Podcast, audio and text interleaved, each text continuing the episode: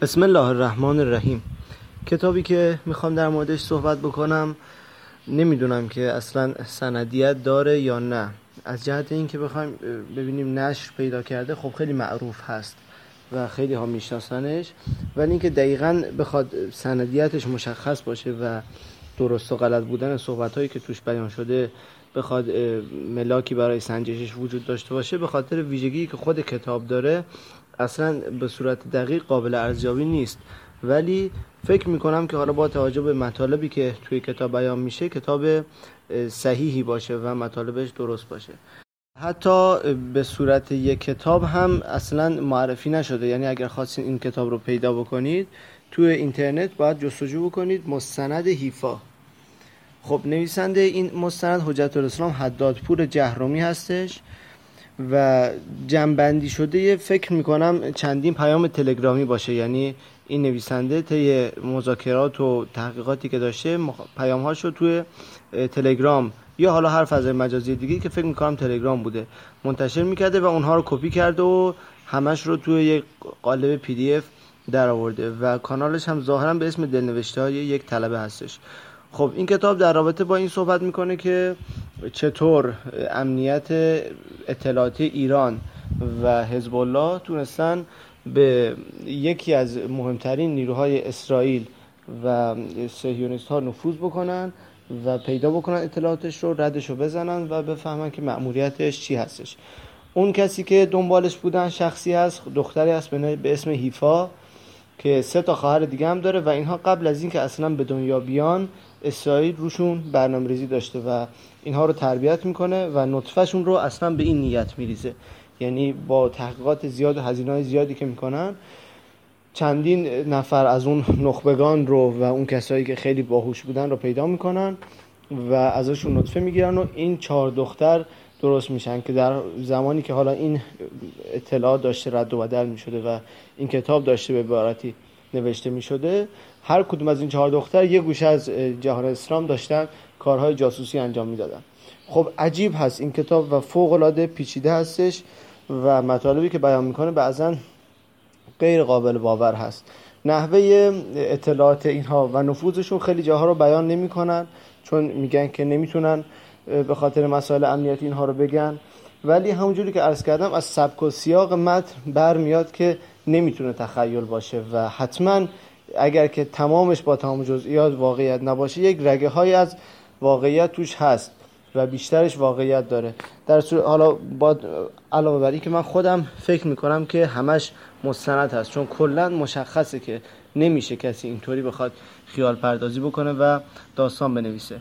خب کلا کاری که اینها انجام می‌دادن این هستش که ته گروهی که داشتن حالا با اسمهای مختلفی که بوده نفوذ می‌کنن از طریق شبکه های اجتماعی از طریق عواملی که داشتن و می‌رفتن سیستم ها لپتاپ ها و اطلاعاتی که افراد مختلف داشتن رو حک می‌کردن. کسایی که تونستن ازشون اطلاعات بگیرن یک رئیس تقریبا میشه گفت که از زندانی بوده که هیفا درش توی سوریه زندانی میشه و می‌خواد بره با دو نفر با دو تا مرد ارتباط بگیره که یکیشون میشه ابوبکر بغدادی.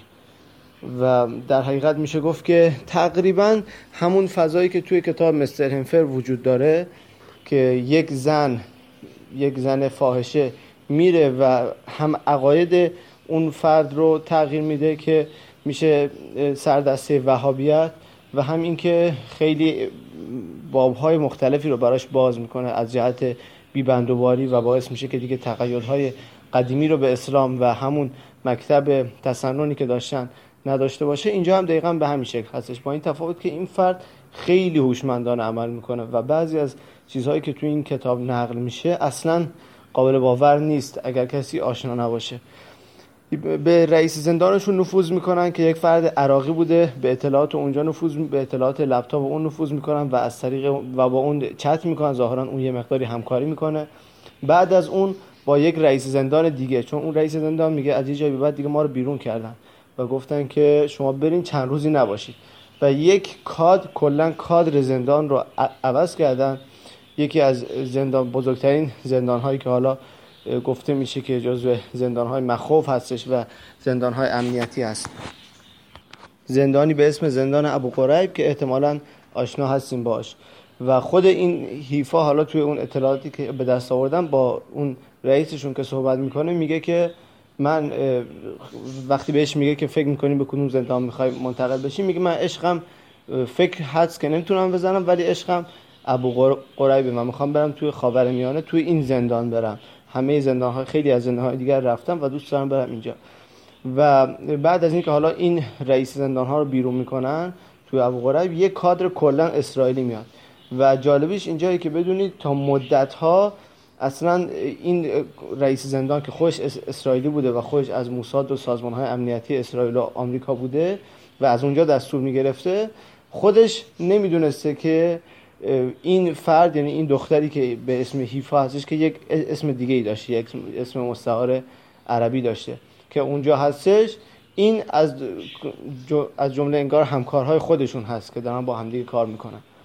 و بعد از مدت ها می‌فهمه و حالا قبل از اینکه متوجه بشه توی گزارش هایش که می‌نویسه میگه که یک همچین دختری هست به اینجوری کذایی و میگه که این شبها همجوری زندانیا مبهوت مناجات اینا و تا صبح همجوری گریه و ناله و اینا روزه هم که همش روزه. و خیلی جالبه که می‌تونن اینجوری نقش بازی بکنن با اینکه اصلا هیچ نوع اعتقادی ندارن. ولی برای هدفشون حاضرن انقدر سختی بکشن. و بعد از اینکه آشنا میشه خب با هم دیگه بهش میگن که تو با این همکاری بکن زیاد کار به کاش نداشته باش. اون مأموریت خودشو داره تو مأموریت خودتو داری. و میره این دو نفر, دو نفر مردی که در زندان هستن با هر جفتشون رابطه می‌گیره و کلا هم یک بحثی که تو این کتاب وجود داره روابط نامشروع این فرد هستش که خیلی ازش استفاده می‌کنه این خانوم. خیلی ازش استفاده می‌کنه. که بخواد نزدیک هدف ها و سوژه هاش بشه. و تو معمولیت ها هم مکرر اومده که مثلا دستور بهش میدن میگن که شما اینجا می‌تونی این کار انجام بدی مشکل نداره. حتی میگن مثلا تو ابو قریب رفتی اگر باردار هم شدی اشکال نداره. ولی حواست باشه که مثلا این شخص از فلان نژاد نباشه و خیلی مسائل دیگه و خلاصه حالا این این مقدماتش که میگذره مقدمات رصدش که میگذره وارد فضای اجرایی میشه کتاب و میگه که چه کارهایی انجام دادن و دو تا از خانم هایی که عضو حزب الله بودن و جزو در حقیقت نیروهای اطلاعاتیشون بودن یک مادر و دختر بودن که واقعا اون چیزی که اینجا نوشته مجاهدات عجیب و غریبی است که اول دختر میره وارد عمل میشه و یه مقدار زیادی کار رو جلو می‌بره با کارهای اطلاعاتی که انجام میدن. بعد مادرش وارد میشه که خانم حالا اسم مستعارش هستی اینجا به اسم بانو رباب نوشتن که ایشون وارد عمل میشن و توی درگیری که دارن با خود هیفا یک مشتی به سرش می‌زنن که توی انگشترشون یک ماده بوده باعث میشه این یک مریضی بگیره یه ترشحاتی از خودش داشته باشه که بتونن ردش رو بزنن توسط اون ترشحات. و بعد توسط این ترشحات ردش رو می‌زنن و کلا اون هدفی که داشته یعنی پیداشون می‌کنن. ولی به خاطر شرایط خاصی که اونجا بوده نمی‌تونن دستگیرش بکنن و ابوبکر بغدادی که فرار می‌کنه اون یکی دیگر رو می‌گیرن. ابو محمد فکر می‌کنم اسمش. اون رو می‌گیرن و کلا هم اون شخصیتی که تو داستان داره زیاد شخصیت زبر و زرنگی نیستش. یعنی اینطور به نظر میاد. و اون این یکی رو می‌گیرن اون یکی فرار می‌کنه و خود هیفا هم فرار می‌کنه و ردشون می‌زنن ولی نمی‌تونن دستگیرش بکنن ولی از دستش هم نمیدن. و زمانی که پیداش می‌کنن جالبه دیگه تقریبا آخرهای کتاب هستش. زمانی که پیداش می‌کنن ردشون می‌زنن به یک صندوق و یه ماشینی می‌رسن که وقتی در صندوق باز می‌کنن می‌بینن که جای جای بدن این سوراخ هست و تیکه پاره هستش این زن. و کلا هم از اول داستان به چیزهای مختلفی که تو بدنش بوده توجه می‌کنن. یعنی کلا خود نیروهای امنیتی که دنبال این, این فرد بودن نمی‌خواستن به بدنش صدمه وارد بشه و توی کتاب یک رقم خیلی بالایی نوشته. فکر می‌کنم 350 بود رقمش. میلیون دلار که این بدن میارزه و تو جای جای بدنش. حالا که شاهدش هم هستی که زمانی که میکشنش یا میمیره مهره سوخته میشه به هر دلیلی وقتی میرن جنازش رو پیدا بکنن یا دنبال خودش بودن که با جنازش مواجه میشن می‌بینن که جای جای بدنش تیکه پاره شده و هر چیزی که بوده خارج کردن از بدنش. از دندون ها و جی پی اس و هزار جور مخلفات و اینها گرفته تا انواع واکسن ها و مسائل که در بیماری و اینجور چیزهای فیزیولوژی هستش تو این بدن کار کرده بودن. و خب جالبه که این یک نفر از اون چهار تا خواهر هست. که البته تو کتاب گفته شده که عجیب ترینشون هست. و باز جالبتر این که یکی از اون مردا همون ابو محمدی که میگیرنش قبل از اینکه با هیفا آشنا باشه تو اون زندان تو یک زندان دیگه با خواهرش بوده که بعد یک روزی بهش میگه آره تو چقدر شبیه اونی؟ آیا اونو می‌شناسی یا نه؟ که بعد میگه آره من خواهر خواهرم هستش. و جالب این کتاب به نظر من یعنی حالا کتاب های با این زمینه خونده بودم ولی این کتاب زیباییش اینه که خیلی خیلی جزئی هستش و واقعا تمام چیزهایی که توی مستر همفر آدم خونده با فاصله زمانی چند ده سال با فاصله زمانی خیلی زیادی براش زنده میشه که چقدر کارهای امنیتی فوق ویژه‌ای دارن. با این تفاوت که مستر همفر خیلی منفعلانه است یعنی صرفا روایتگر یک درد و رنجیه. که به اسلام وارد شده و ما هم هیچ کاری براش انجام ندیم ولی اینجا دیگه اون به اون شکل نبوده. با اینکه باز هم تونسته یک اجدهایی مثل ابوبکر بغدادی رو تولید بکنه ولی باز هم اینجور نبوده که کلا قافل باشن ازش و زمانی متوجه بشن که دیگه کار از کار گذشته. نه به این شکل نبوده و کاملا سندهای مختلفی رو بررسی کردن و همونجوری که از تو کانال تلگرامیشون این پیام ها رو گذاشتن. و پیام ها هم یه جوری که خیلی جاش رمزی بوده. و توی همین پیام ها هم نوشته که ما این رمز رو نتونستیم بشکنیمش. و بعض جا هم نوشته که یعنی تو کانالشون به این شکل بوده ظاهرا که یک جاهایی نوشته بوده که این رمز رو نشکستیم ولی بعدا این رمز رو باز می‌کردن و به کانال اضافه می‌کردن. و توی کتاب حالا که من تنظیم کردن دیگه مرتب تنظیمش کردن و اون پیام ها رو به هم دیگه زمینه کردن. در کل این کتاب یعنی یک فایل پی دی افه که مجموعه از پیام های تلگرامیه. ولی خب ابتدا شاید یه مقداری گیج بشید و سردرگم باشید که الان چی شد اصلا در مورد چی داره سوال می‌کنه. بیاد موضوعش رو بگه مقدمه داشته باشه.